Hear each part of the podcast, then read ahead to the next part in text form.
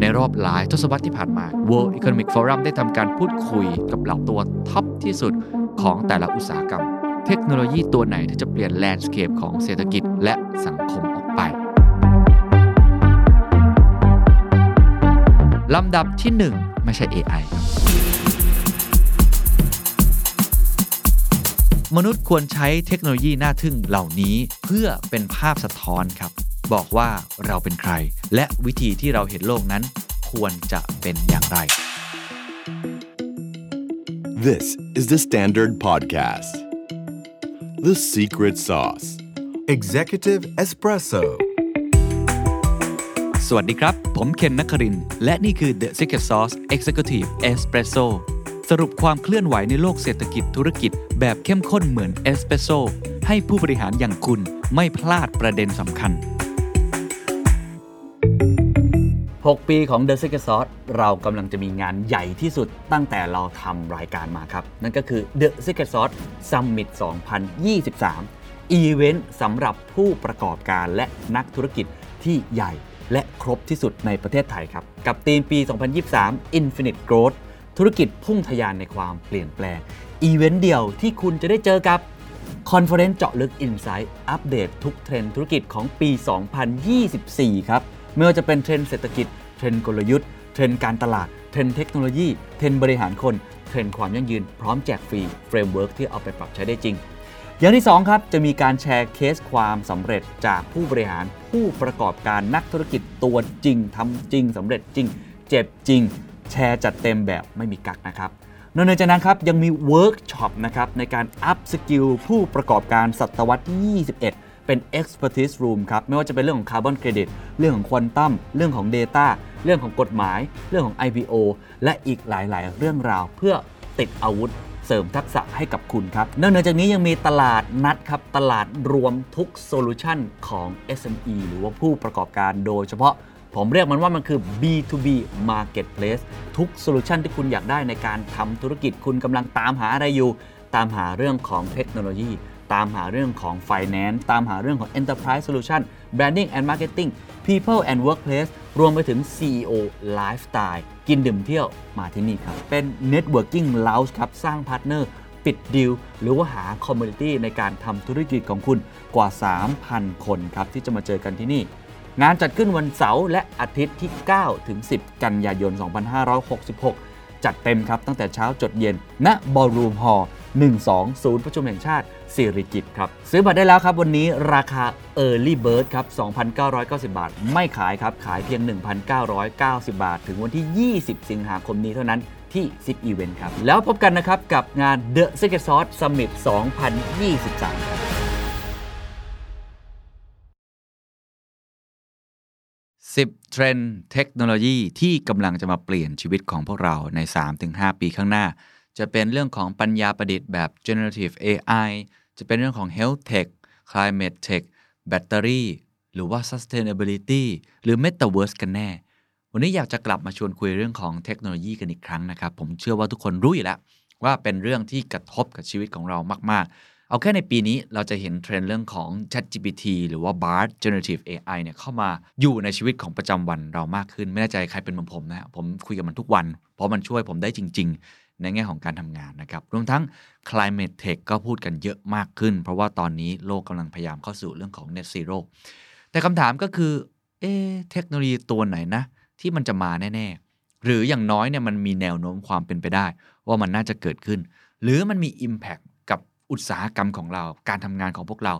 ชีวิตของพวกเราลูกหลานของท่าน ใครเป็นนักลงทุน เอ๊ะมันมีเทคโนโลยีแบบไหนที่มันน่าจะมา หรืออันไหนมันน่าจะไม่มา Metaverse สรุปแล้วยังอยู่กับเราอยู่จริงหรือไม่ สิ่งที่เอาข้อมูลมาเล่าสู่กันฟังก็คือเป็นงานวิจัยจาก World Economic Forum ครับ เขาใช้บทความที่ชื่อว่า Top 10 Emerging Technologies of 2023 นะฮะ Center for the Fourth Industrial Revolution ก็ตรงตัวเป็น 10 emerging technology คือเทคโนโลยีที่กำลังจะมานี่แหละกำลังจะสร้าง impact ให้กับเราใน 3-5 ปีข้างหน้า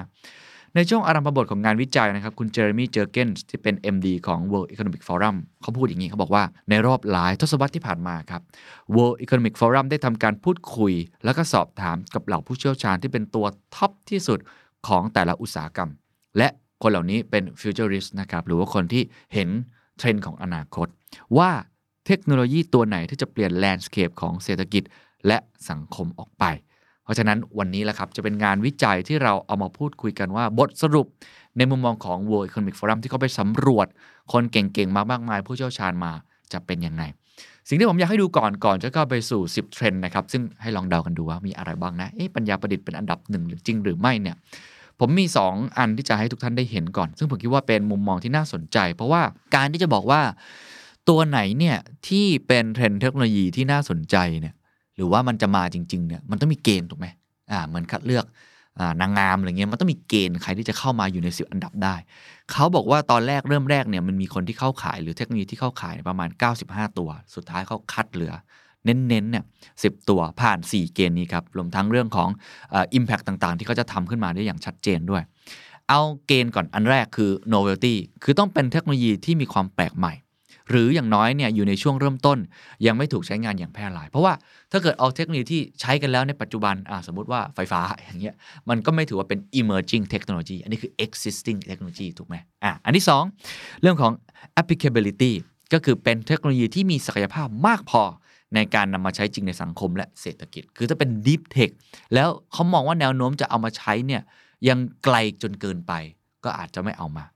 3. Depth ครับ depth คือถูกพัฒนาโดยบริษัทมากกว่า 1 บริษัท และเป็นเทคโนโลยีที่สร้างความตื่นเต้นแก่กลุ่มผู้เชี่ยวชาญที่คาดว่าจะมีผลกระทบภายใน 3-5 ปีข้างหน้า เขาเลยใช้คำว่า depth ก็คือมีบริษัทที่กำลังทำงานวิจัยในเรื่องนี้มากกว่าหนึ่งไม่ใช่ว่าทำอยู่โดดเดี่ยวเพียงคนเดียว แล้วก็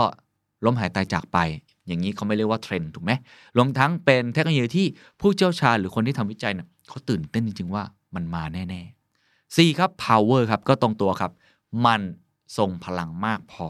ที่จะสร้างการเปลี่ยนแปลงให้กับอุตสาหกรรมเดิมได้ ก็คือมีอำนาจ มีพลังที่จะมา disrupt อุตสาหกรรมเดิมๆได้ แบบนี้เป็นต้น นี่คือ 4 เกณฑ์นะครับ นอกจากเกณฑ์แล้วผมชอบอันนี้ที่สุดครับ ถ้าใครดู YouTube ดูภาพตามครับ จะมีเกจพลังขึ้นมาเหมือนเวลาที่เราเล่นฟีฟ่าอย่างนั้นเลยนะฮะ สิ่งที่เขาเรียกไว้ก็คือ impact fingerprint คือเขาเอามาดูนี่ถือเป็นครั้งแรกของงานวิจัยของ World Economic Forum ในครั้งนี้นะครับ ที่เอามาใช้ เขาลองมาวัดผลดูว่า Impact ที่จะสร้างผลกระทบให้เกิดขึ้น จากเทคโนโลยีเหล่านี้5มิติ และแต่ละมิติเนี่ยมีคะแนนให้ด้วยว่า ผู้เชี่ยวชาญมองว่าน่าจะได้คะแนนประมาณไหน เช่น ถ้าเกิดบอกว่าเต็ม 10 ก็คือ Impact สุด ๆ เลยถูกไหมครับ เหมือนเวลาเราทำ KPI ประเมินพนักงานนะฮะ ถ้า 3 ก็อาจจะน้อยลงมาหน่อยแบบนี้เป็นต้น 5 มิติมีอะไรบ้าง ผมคิดว่าพวกนี้จริง ๆ สามารถเอามาใช้ในองค์กรเราได้ในการวัดผลมุมมองอื่น ๆ ด้วยนะครับ 1. people ครับ มิติของ people คือการคำนึงถึงเรื่องความปลอดภัย และเกียรติภูมิของความเป็นมนุษย์นะครับ เช่น ความมั่นคงทางอาหาร การเข้าถึงน้ำสะอาด การทำให้สุขภาพของมนุษย์นั้นดีขึ้นในทศวรรษข้างหน้านี่คือเรื่องของผลกระทบที่จะสร้างให้กับคนนะฮะสอง planet ครับก็คือมิติของ planet ก็ทั่วไปเลยสิ่งแวดล้อม ฟื้นฟูโลกของเราปกป้องโลกของเรา ฟื้นฟูความหลากหลายเรื่อง biodiversity เรื่องของการลดการปลดปล่อยของเสีย การปล่อยก๊าซเรือนกระจกแบบนี้เป็นต้น 3. prosperity อ่าคำนี้เราได้ยินสีจิ้นผิงพูดบ่อยนะครับ คือเรื่องของความเจริญรุ่งเรืองร่วมกัน การยกระดับคุณภาพชีวิตของผู้คนทั่วโลกให้ดียิ่งขึ้น เช่น การสร้างงาน การเชื่อมต่อระหว่างผู้คน อันนี้จะต่างจาก people นิดหนึ่งถ้าที่ผมดูเนี่ย people เนี่ยมันเป็นเรื่องหลัก เรื่องของความเป็นพื้นฐานจริง ๆ ความปลอดภัยใช่ไหมเรื่องการเข้าถึงอาหาร ถ้าคุณกินไม่อิ่มนอนไม่ได้ก็ไม่ดีถูกมาต่อมนุษย์ถูกไหมฮะเรื่องความสะอาด นะของน้ำแบบนี้เป็นต้น แต่ถ้าเกิดเป็น prosperity เนี่ยเขาจะพูดถึงเรื่องของ impact ในเชิงการสร้างงาน หรือว่าการเชื่อมต่อระหว่างผู้คน การสร้างเวลาว่าง คือเป็นเรื่องของมองไปข้างหน้ามากขึ้น เป็นยกระดับคุณภาพชีวิตขึ้นมา 4. industry ครับ ความสามารถในการ disrupt การทำงานของอุตสาหกรรมเดิม และสร้างตลาดใหม่ได้ในทศวรรษต่อๆไป 5. equity ครับ การสร้างความเท่าเทียมให้แก่สังคม เช่น สามารถที่จะเป็นเทคโนโลยีที่เพิ่มการเข้าถึงข้าวของและบริการที่จำเป็น เช่น สาธารณสุขพลังงานและอินเทอร์เน็ตแบบนี้เป็นต้น ลองดูภาพตามก็จะเห็นนะครับว่าทำเป็นเกรดพลังออกมามันก็จะเป็นรูปสี่เหลี่ยมคางหมูแบบนี้ แล้วก็จะมีคะแนนต่างๆออกมาให้ ถ้าเกิดเราลองให้คะแนนในแต่ละมิติ 5 มิติ มันก็จะออกมาเป็นภาพที่ชัดเจนมากยิ่งขึ้น ซึ่งผมคิดว่าเป็นประโยชน์มาก ๆ ที่องค์กรอาจจะลองเอามิติแบบนี้ไปใช้ก็ได้นะครับว่าเทคโนโลยีนั้นมีผลกระทบกับองค์กรของคุณมากน้อยแค่ไหน ก็ได้เหมือนกันแต่อาจจะเปลี่ยนเกณฑ์ไอตัว 5 มิตินี้ก็เป็นไปได้นะครับอะและ ผลสรุปออกมาดังนี้ครับ เอาอันดับที่หนึ่งเลยแล้วกันเนาะผมไม่ได้จาก 10 แล้วกันเนาะลำดับที่ 1 ครับ คือไม่ใช่ AI ครับลำดับที่ 1 คือแบตเตอรี่แบบยืดหยุ่นได้ flexible batteries ผมไล่ไปเร็วๆก่อนแล้วกันนะแล้วเดี๋ยวกลับมาอธิบายทีละข้อสั้นๆ generative AI อยู่อันดับที่ 2 ครับ อันดับที่ 3 คือเชื้อเพลิงการบินที่ยั่งยืน sustainable aviation fuel C เทคโนโลยีการปรับแต่งเฟชวิศวกรรมไวรัสเพื่อสุขภาพของมนุษย์สัตว์และพืช 5 metaverse เพื่อสุขภาพจิต เออ มันไม่ใช่ metaverse แบบปกติด้วยนะ 6 ครับเซนเซอร์ติดพืชนะครับเขาเรียกว่าเป็น wearable plant sensors อ่าเชื่อว่าใช้ในการเกษตรแน่นอนเนาะ 7 ครับ special omics อ่าเดี๋ยวลองไปดูมันคืออะไรกันแน่นะครับ 8 อุปกรณ์อิเล็กทรอนิกส์สื่อระบบประสาทแบบยืดหยุ่นได้ flexible neural electronic นะครับ 9 cloud computing แบบยั่งยืน หลายคนบอกเอ้ย cloud computing ทำอยู่แล้วนะ ไม่ใช่ครับ อันนี้เพิ่มมาเป็น sustainable computing และ 10 ครับ AI facilitated healthcare นะครับ เป็นการใช้ AI ในการดูแลสุขภาพนั่นเอง เพราะฉะนั้นจะเห็นว่ามันมีการลงรายละเอียดของแต่ละเทคโนโลยี ไม่ใช่แบบพูดคำว่า AI กว้างๆ AI ก็มีทั้ง generative AI มีทั้ง AI ในด้านสุขภาพแบบนี้เป็นต้น อะ ลองไปดูรายละเอียดกันนะครับ ข้อแรก เขาบอกว่ามันคือ flexible battery ครับ ก็คือแบตเตอรี่แบบยืดหยุ่น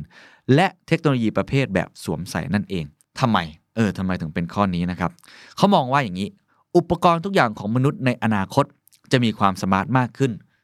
ก็คือเสื้อผ้าก็ต้อง smart อุปกรณ์อิเล็กทรอนิกส์ต่างๆ จะเข้ามาอยู่ในชีวิตประจำวันของเราแบบเกาะติดเลย จะต้องมีการถูกออกแบบมาตรฐานใหม่ให้สอดรับกับกายภาพของผู้คน และการเคลื่อนไหวต่างๆ ครับ ทำให้ในอนาคตดีไซน์ของอุปกรณ์อิเล็กทรอนิกส์จะต้องมีความเบา บิดได้ งอได้ ยืดได้ ซึ่งสิ่งสำคัญที่สุดก็คือระบบแบตเตอรี่ และแผงวงจรที่ต้องออกแบบให้มีลักษณะที่ตอบโจทย์ในสิ่งเหล่านี้อะพูดง่ายๆ ผมว่าตอนนี้หลายคนโทรศัพท์มือถืออ่าเราเห็นรุ่นหนึ่งขออนุญาตเอ่ยชื่อแล้วกันคือซัมซุงทั้ง Flip ทั้งโฟเนี่ยเริ่มบิดงอได้นะเริ่มมีการบิดงอได้ อนาคตอุปกรณ์อิเล็กทรอนิกส์ต่างๆ ที่มาใช้อยู่ในกับชีวิตประจำวันของพวกเรา เขาเชื่อกันว่ามันจะ flexible มากขึ้น แล้วถ้าเกิด flexible แต่ว่าตัวชิป หรือว่าตัวระบบแบตเตอรี่ ซึ่งมีความสำคัญมากขึ้นเรื่อยๆ มันไม่สามารถยืดได้หดได้ ก็ไม่สามารถทำอุปกรณ์แบบอิเล็กทรอนิกส์แบบนั้นได้ ถูกไหมครับ อันนี้ก็เลยเป็นสิ่งที่เขามอง ในปัจจุบันแบตเตอรี่แบบยืดหยุ่นได้มีการนำไปใช้ในหลายกลุ่มอาชีพมากเลย เช่น อุปกรณ์ทางการแพทย์ แบบสวมใส่ และเซ็นเซอร์ทางการแพทย์ หน้าจอยืดหยุ่น นาฬิกาอัจฉริยะนั่นเอง ซึ่งการใช้แบตเตอรี่แบบยืดหยุ่นมาประยุกต์ใช้กับสุขภาพ ยังช่วยให้สามารถที่จะติดตามผู้ป่วยแบบไกลๆได้ดีมากขึ้น ก็คือไม่ต้องอยู่ใกล้ สามารถที่จะ track data ผ่านอินเทอร์เน็ตอะไรต่างๆ ได้ มูลค่าตลาดแบตเตอรี่แบบยืดหยุ่นทั่วโลกครับจะขยายตัวอีก 240.47 ล้านดอลลาร์ระหว่างปี 2022ถึง 2027 อัตราการเติบโตต่อปีนะครับ CAGR อยู่ที่ 22.79% ถือว่าสูงนะครับ ปัจจุบันครับหลายบริษัทกำลังพัฒนา และก็จำหน่ายเทคโนโลยีดังกล่าวอ่าหลายคนนึกออกแน่นอนเนาะไม่ว่าจะเป็น LG Samsung Apple Nokia Front Edge Technology STM Micro Electronics รวมทั้งผมเชื่อว่ามีบริษัทที่เชี่ยวชาญด้านนี้โดยเฉพาะทั้งเป็นบริษัทลูกเอง เช่น LG หรือว่า Samsung หรือบริษัทอื่น ๆ ที่เขาสามารถที่จะมีเทคโนโลยีตรงนี้มาขายให้กับบริษัทใหญ่ ๆ ได้ แม้ว่าทาง World Economic Forum มีการคาดการณ์ว่าในตลาดเทคโนโลยีแบบสวมใส่ได้ยังมีความก้าวหน้าอย่างต่อเนื่อง แต่ประเด็นที่ต้องคำนึงต่อก็คือวิธีการจัดการกับตัวแบตเตอรี่ยืดหยุ่น หลังจากที่มีการใช้งานแล้วว่าจะต้องมีระบบการจัดการอย่างไรต่อไป ขยะนั่นเองครับตอนนี้หลายคนก็พูดถึงเยอะนะฮะ EV โอ้ดีมากเลยเอาแบตเตอรี่มานะครับคำถามก็คือถ้าเกิดว่ารถนั้นมันเสื่อมสภาพไป ซึ่งมันเป็นปกติของอายุขัยของรถ เราจะกำจัดแบตเตอรี่เหล่านั้นอย่างไร เพราะว่าเป็นขยะอิเล็กทรอนิกส์นะครับกระบวนการจัดการก็ไม่ง่ายนะครับ นี่คือข้อแรกแบตเตอรี่แบบ ยืดได้หดได้แบบ One Piece นะฮะสองก็คือ generative AI นั่นเอง ปัญญาประดิษฐ์นวัตกรรมที่ขยายขอบเขตความเป็นมนุษย์มากขึ้นนะครับ ถือได้ว่ารู้กันอยู่แล้วทุกคนพูดถึงกันเยอะมาก ตอนแรกผมก็คิดว่าจะเป็นอันดับที่ 1 เนาะแต่ว่าอันนี้เขาพูดเป็นอันดับที่ 2 คงไม่ต้องขยายความมากว่าศักยภาพของมันในปัจจุบันเป็นยังไง ไปย้อนฟังของซิกเกอร์ซอดได้ แต่ว่าตอนนี้ต้องบอกว่ามันมี use case มากขึ้นเรื่อยๆ แล้วก็เป็น use case ที่ใกล้ตัวกับพวกเรามากๆ เช่น การออกแบบยา การออกแบบสถาปัตยกรรม หรือว่าตัวอย่างที่ World Economic Forum เขาพูดถึงเนี่ยเขาบอกวิศวกรของ NASA ครับ ตอนนี้กำลังพยายามสร้างระบบ AI ที่สามารถสร้างเครื่องมือการบินอวกาศ ให้มีน้ำหนักที่เบาลง ซึ่งคาดว่าจะลดเวลาในการพัฒนาได้มากถึง 10 เท่าเลย ในแวดวงการศึกษาครับ ตอนนี้บางสถาบันก็ห้ามใช้ AI แต่บางสถาบันรวมเจ้า AI เหล่านี้อยู่ในกระบวนการสอนกระตุ้น ให้ผู้เรียนนั้นสามารถที่จะเข้าใจเครื่องมือเหล่านี้ได้อย่างเหมาะสม และส่งเสริมให้เกิดการวิเคราะห์ การคิดกระตุ้นเรื่องของความคิดสร้างสารรค์ใหม่ ๆ แต่ประเด็นที่ World Economic Forum พยายามจะพูดถึงมากที่สุด และคนคำนึงมากที่สุดก็คือเรื่องของใช่แล้วครับ เรื่องของ job replacement อะไรแบบนั้นนั่นเอง การสูญเสียงานครั้งใหญ่ที่อาจจะเกิดขึ้น ดังนั้น นโยบายเรื่อง workforce policy ครับ โปรแกรมที่สนับสนุนแรงงานในการพัฒนาฝึกฝนทักษะใหม่ เป็นอีกสิ่งสำคัญ อีกเป้าหมายหนึ่งในการพัฒนา AI ควรเปิดเผยอย่างชัดเจนนะครับ เพราะว่าถ้าเกิดว่าไม่มีการเปิดเผยแบบนี้ เรื่องของ ethics เรื่องของจริยธรรม ซื้อผลกระทบในเชิง negative เนี่ยอาจจะมีโอกาสที่จะเกิดขึ้นด้วยนะครับ อันนี้เป็นสิ่งหนึ่งที่หลายคนพอทราบอยู่แล้ว ถ้าเราลองไปดูที่คะแนนก็จะเห็นเลยว่า ผลกระทบที่สร้างให้กับ prosperity หรือว่า industry เนี่ยมาต้นๆเลยนะครับ แต่ถ้าย้อนกลับไปตัวของแบตเตอรี่แบบยืดหยุ่นเนี่ย prosperity ก็ได้คะแนนสูงที่สุดเลยนะครับ อ่าอันนี้คือเรื่องของที่ 2 เรื่องที่ 3 ครับ ผมว่าอันนี้คือหลายคนก็พอที่จะเดาได้แล้วว่า การที่เราจะไปถึง net zero ได้นะครับ ตัวการที่ปล่อยคาร์บอนมากที่สุดก็คือเรื่องของพลังงานถูกไหมครับ ซึ่งพลังงานเนี่ยมันใช้หลักๆ 2 ส่วน 1 ก็คืออุตสาหกรรมนะครับสก็คือเรื่องของคมนาคมหรือการเดินทางนั่นเอง ซึ่งก็ต้องบอกว่าการเดินทางที่ใช้น้ำมันเยอะที่สุดก็คือเรื่องของเครื่องบิน น้ำมันเครื่องบินนี่โอ้โหเผาผลาญเยอะมากปล่อยคาร์บอนเยอะสุดๆนะครับเขาบอกว่าขณะที่ รถยนต์ส่วนบุคคล และรถไฟสำหรับขนส่งเนี่ยกำลังมุ่งสู่การเป็นยานยนต์ไฟฟ้าสู่ net zero แต่ว่าการบินเนี่ยมันมันไม่ง่ายแบบนั้นไง เพราะว่าการบินมันใช้พลังงานสูงกว่าอยู่แล้ว กว่าจะ take off ไปได้ แล้วมันก็บินไกลด้วยแล้วถ้าเกิดน้ำมันหมดกลางทางทำไง ถูกไหมไม่เสถียรก็ยุ่งเลย ในปัจจุบันอุตสาหกรรมการบินมีการปล่อยก๊าซคาร์บอนไดออกไซด์โดยเฉลี่ย2-3%ของทั้งหมดทั่วโลกนะฮะสูงมาก เขามีการคาดการณ์ว่าในช่วงปี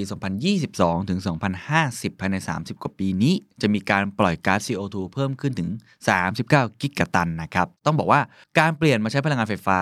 หรือว่าพลังงานทางเลือกเช่นไฮโดรเจนเนี่ยยังไม่ได้มีเทคโนโลยีที่มารองรับตรงนี้ได้ ก็คือยังไม่สามารถทำได้ในรูปแบบนี้นะฮะทาง World Economic Forum ไม่ได้แนะนำให้มีการเปลี่ยนแปลงในเชิงโครงสร้างพื้นฐาน แต่เป็นการเปลี่ยนให้มีการพัฒนาสิ่งที่เรียกว่า sustainable aviation fuel SAF ก็คือเชื้อเพลิงการบินที่ยั่งยืน ถามว่ามันคืออะไร ก็เช่น ใช้เรื่องของพลังงาน ชีวมวลชีวภาพ ร่วมกับกลยุทธ์การลดคาร์บอนอื่นๆ อย่างเป็นระบบในการลดคาร์บอน การใช้เทคโนโลยีใหม่ และการทำ carbon offset ร่วม พูดง่ายก็คือ เขาคงมองว่ามันไม่สามารถใช้เทคโนโลยีใดเทคโนโลยีหนึ่งได้เลยทันที ก็เลยต้องเป็นรวมๆกัน นะครับเขาก็เลยใช้คำว่า sustainable aviation fuel นั่นเองนะครับ ในปัจจุบันมีการใช้เชื้อเพลิงการบินอย่างยั่งยืนเพียงแค่ 1%ของทั้งโลกครับ และมีการตั้งเป้าไว้ว่า ควรที่จะต้องเพิ่มขึ้นเป็น 13-15%ภายในปี 2040 เพื่อที่จะทำให้อุตสาหกรรมการบินเนี่ยไปถึง net zero ได้ในปี 2050 ซึ่งแน่นอนก็ต้องมี carbon offset ร่วมด้วยอย่างที่ World Economic Forum บอกนะครับ อย่างไรก็ตามครับ การผลิตวัตถุดิบสำหรับเชื้อเพลิงการบินแบบยั่งยืนนั้นมีการเติบโตขึ้นอย่างต่อเนื่อง ก็มีคนสนใจอยู่แล้ว เพราะว่ามันต้องการที่จะไปให้ถึงเป้า อ้างอิงจาก International Air Transport Association มีการผลิตเชื้อเพลิงการบินที่ยั่งยืนในปี 2022 เพิ่มขึ้นถึง 3 เท่าในปี 2021 ประมาณ 300 ล้านลิตรนั่นเอง และตอนนี้มีสายการบินทั่วโลกเริ่มมีความคิดที่จะนำเชื้อเพลิงการบิน ที่ยั่งยืนมาทดลองใช้ โดยคาดว่าหากประสบความสำเร็จในการทดลองใช้ เทรนด์ดังกล่าวก็จะมีการเติบโตอย่างก้าวกระโดดนั่นเองเขาก็เลยให้อันดับ 3 เลยทีเดียวเพราะว่า Impact ของ Industry เยอะจริง ๆ นะครับ ข้อ 4 เทคโนโลยีการปรับแต่งเฟชวิศวกรรมไวรัสเพื่อสุขภาพของมนุษย์สัตว์และพืชเขาบอกอย่างนี้ในร่างกายของพวกเรานะครับมีจำนวนจุลินทรีย์มากกว่าเซลล์ของร่างกายซะอีกนะฮะ แล้วจุลินทรีย์ที่ชุกชุมในร่างกายของเราอย่างนี้เขาเรียกว่าไมโครไบโอมนะครับซึ่งมีส่วนสำคัญอย่างมากต่อสุขภาพของสิ่งมีชีวิตนะฮะก็เวลาพูดถึงโปรไบโอติกอะไรพรีไบโอติกก็คือประมาณนี้แหละฮะและด้วยเทคโนโลยีในปัจจุบันครับ เราสามารถที่จะทำการตัดต่อพันธุกรรมของไมโครไบโอมนี้ได้สำหรับสุขภาวะหรือ well-being ของเรา รวมทั้ง productivity ทางการเกษตรได้ด้วย กุญแจของนวัตกรรมดังกล่าวครับ ก็คือวิศวะ พันธุกรรมไวรัส ซึ่งเป็นไวรัสที่เลือกกินแบคทีเรียบางชนิดในร่างกายของสิ่งมีชีวิต หรือสามารถฉีดพันธุกรรมของตัวเอง เพื่อเปลี่ยนให้ศัตรูกลายเป็นมิตรได้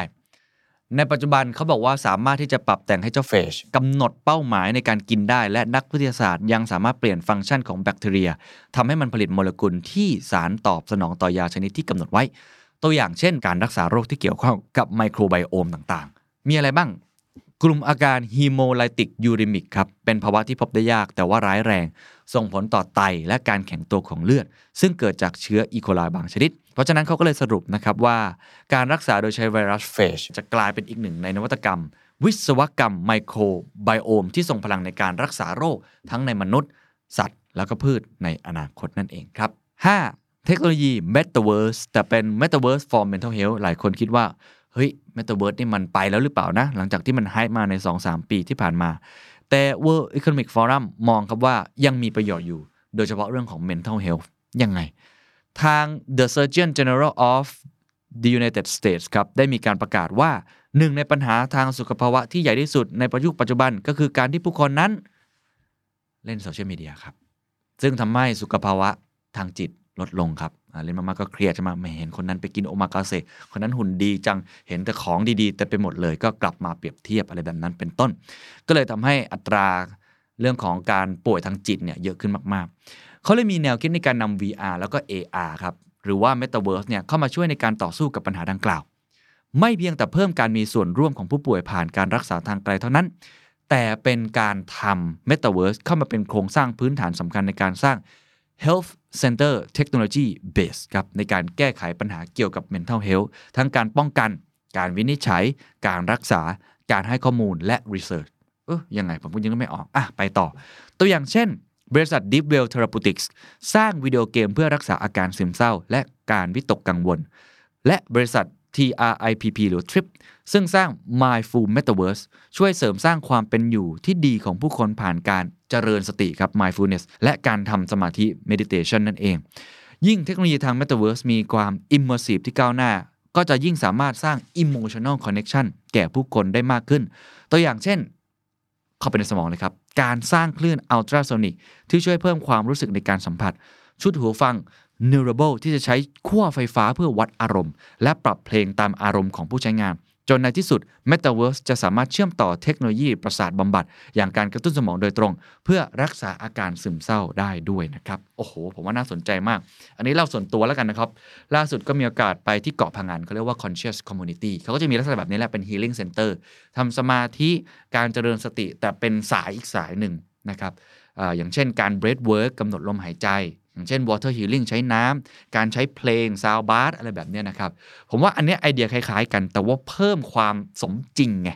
เเหมือนเราปกติเนี่ยอ่านอย่างนี้ดูผมอย่างนี้อย่างเดียวก็อาจจะเฉยๆ แต่ถ้าเกิดไปดูผมใน IMAX โอ้โห มันเต็มตาตื่นตาตื่นใจดู Oppenheimer ใน IMAX มันมากกว่าแค่ดูหน้าจอเล็กๆ ผมว่าลักษณะนี้คล้ายๆกัน คือมันเป็น immersive technology คือทั้งดู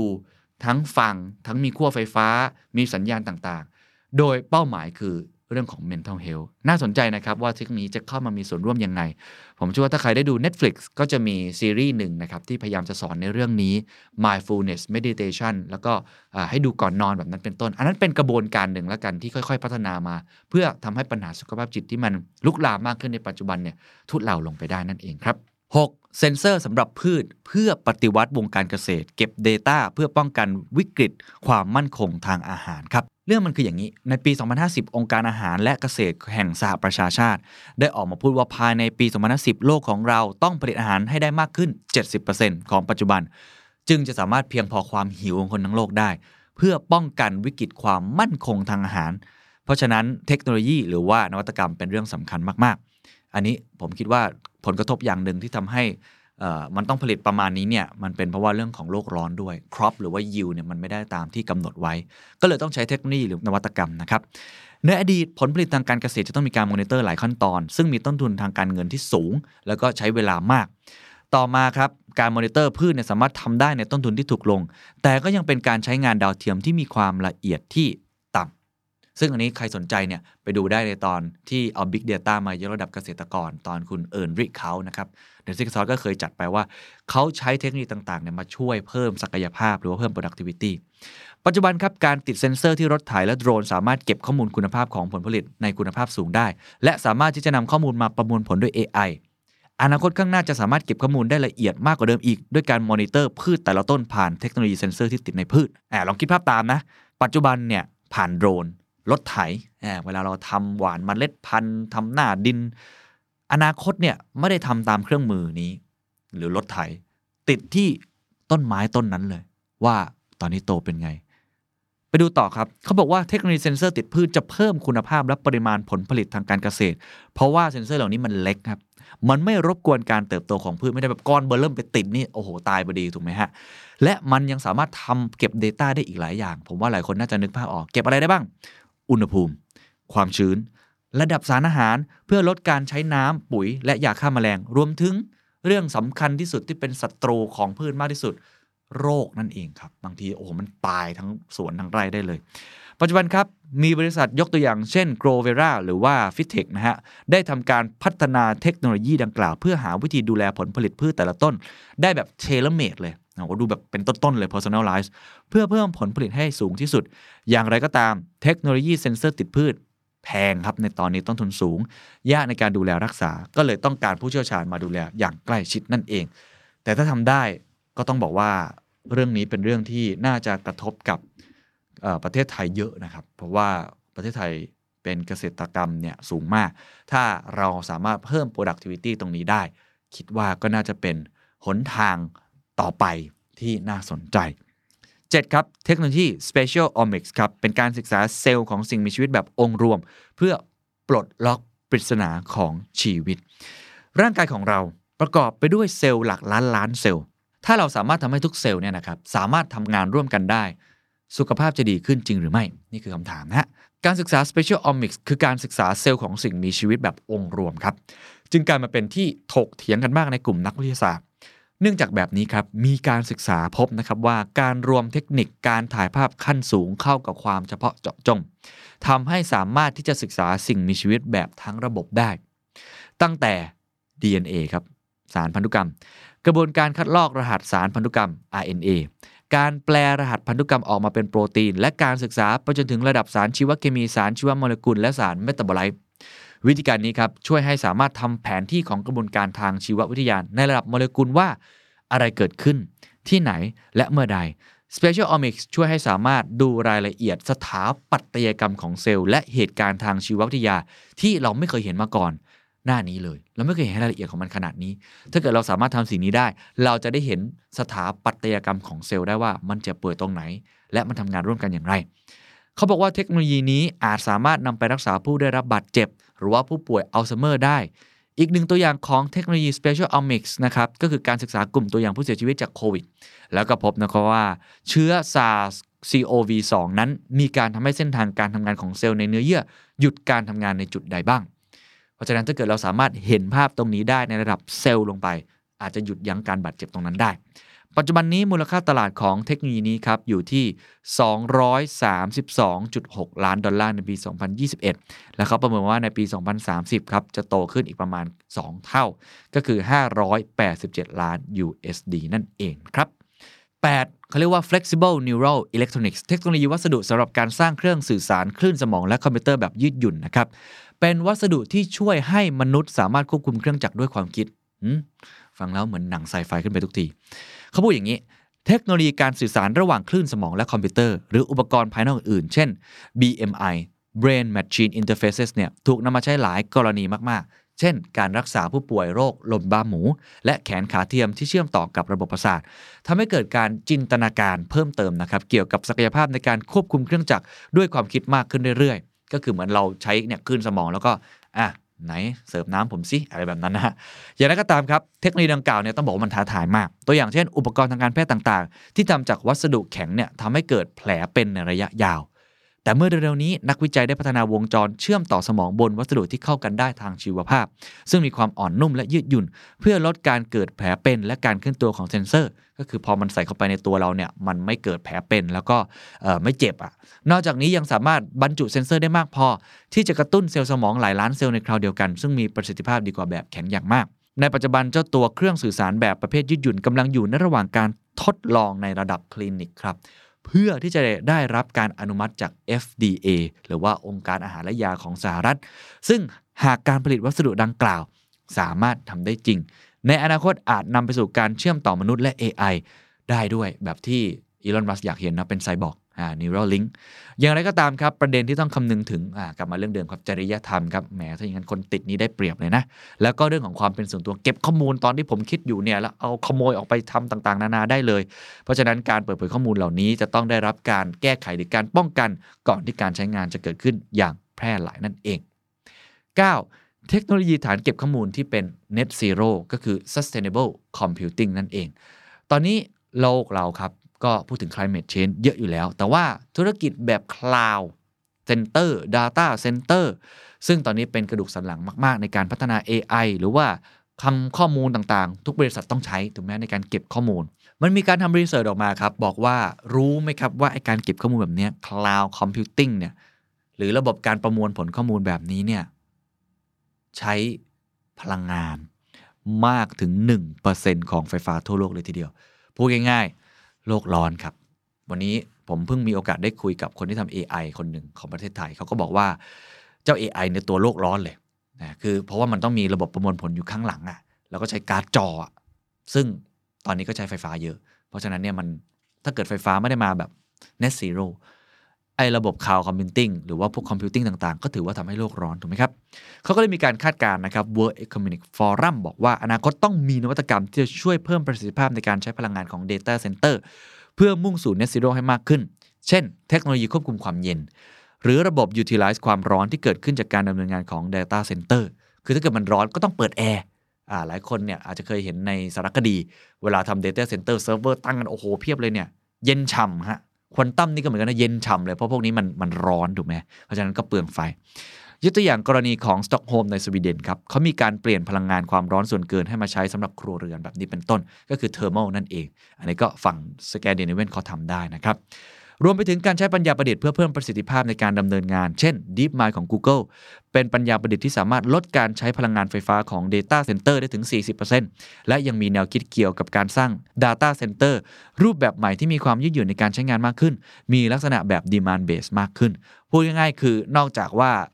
ไอการควบคุมความเย็นเพื่อทำให้เราใช้พลังงานไฟฟ้าน้อยลงแล้วเนี่ย มันควรจะมีการที่เพิ่มประสิทธิภาพอ่าคือทำให้มันทำงานได้มากขึ้น เราจะได้ใช้พลังงานไม่ได้เยอะอย่างที่ควรจะทำหรือเรามีแนวคิดในเรื่องของความยืดหยุ่นเป็น demand base เช่น ตอนนี้ผมไม่ได้ใช้งานมันก็ปิดเครื่องไปก่อนได้ หรืออาจจะ sleep mode แบบที่เป็นต้น ซึ่งก็จะช่วยประหยัดพลังงานไฟฟ้าก็เหมือนไฟอย่างเงี้ยครับผมไม่ได้ใช้ผมก็ปิดถูกไหมตัว computing เนี่ยมันควรจะมี sustainable computing เนี่ยมาช่วยในเรื่องของตรงนี้ด้วยนะครับเขาคาดว่าธุรกิจ Data Center หรืออุตสาหกรรมที่เกี่ยวข้องจะต้องมีการคำนึงถึงปัจจัย Net Zero มากขึ้นเรื่อยๆ ในทศวรรษข้างหน้า จริงวันนี้ก็ต้องน่าจะทำแล้ว Fingerprint นี่สูงเพียบเลยครับเนี่ยแทบจะทุกมิติเลยนะ ได้ 8 ได้ 9 เกือบหมดเลย Planet นี่ 9 เลย People นี่ประมาณเกือบเกือบ8 Industry นี่ 8 Prosperity 8 Equity ประมาณ 7 ครึ่งนะครับ ก็ถือว่าเยอะมากนะฮะสุดท้ายครับ 10 ครับเขาเรียกว่า AI Facilitated Healthcare หรือว่าเป็นเทคโนโลยีที่มาช่วยดูแลสุขภาพ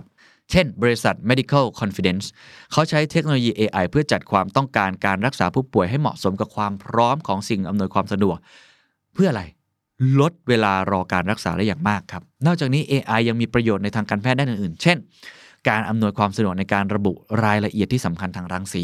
หรือภาพ CT ที่แพทย์อาจมองข้ามได้ และการรวบรวมข้อมูลที่มีคุณภาพ ซึ่งจำเป็นต่อการสร้างข้อมูลเชิงลึก ยิ่งไปกว่านั้นเทคโนโลยีอาจมีประโยชน์ต่อประเทศกำลังพัฒนาที่บุคลากรและเครื่องมือนั้น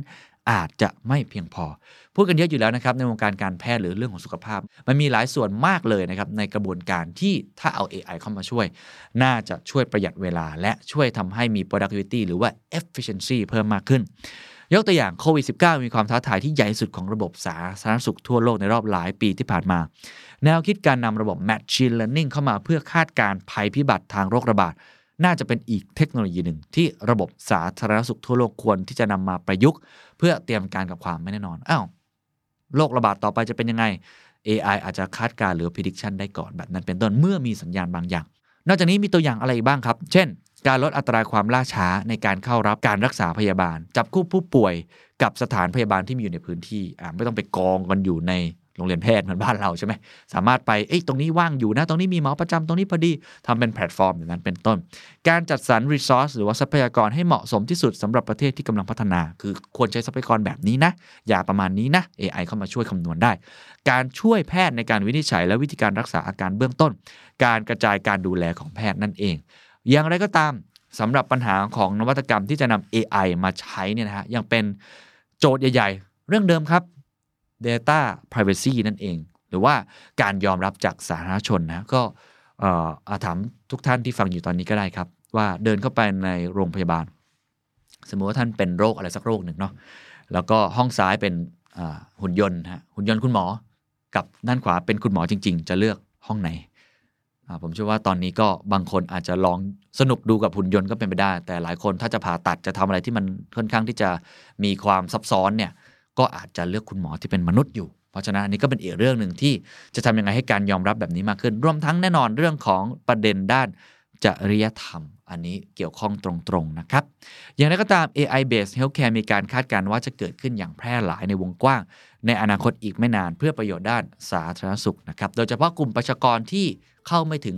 เรื่องของระบบสาธารณสุขขั้นพื้นฐานคือ underserved นั่นเอง อันนี้แน่นอนอย่างน้อยเขาต้องได้รับการดูแลนะซึ่งถ้าเกิดหมอไม่พออุปกรณ์ไม่พออย่างน้อยเป็น AI มา เป็นพื้นฐานก่อน ก็น่าจะสามารถที่จะมาช่วยอ่าทำให้เขาได้รับการดูแลมากยิ่งขึ้นนั่นเองครับ นี่คือ 10 emerging technology นะครับที่มีโอกาสที่จะมาสร้าง Impact มาก ๆ ใน 3-5 ปีข้างหน้า ประจำปีนี้ของ World Economic Forum ทุกท่านคิดว่ามีเทคโนโลยีไหนที่น่าสนใจบ้าง มีเทคโนโลยีอะไรที่คิดว่าจะสร้างผลกระทบกับเราว่าจะทิ้งท้ายด้วยโค้ดนะครับจากคุณคลาสชวอปนะครับซึ่งเป็นผู้ก่อตั้ง World Economic Forum ที่เคยพูดเอาไว้ เขาบอกว่า มนุษย์ควรใช้เทคโนโลยีน่าทึ่งเหล่านี้ เพื่อเป็นภาพสะท้อนครับ บอกว่าเราเป็นใคร และวิธีที่เราเห็นโลกนั้นควรจะเป็นอย่างไร สวัสดีครับ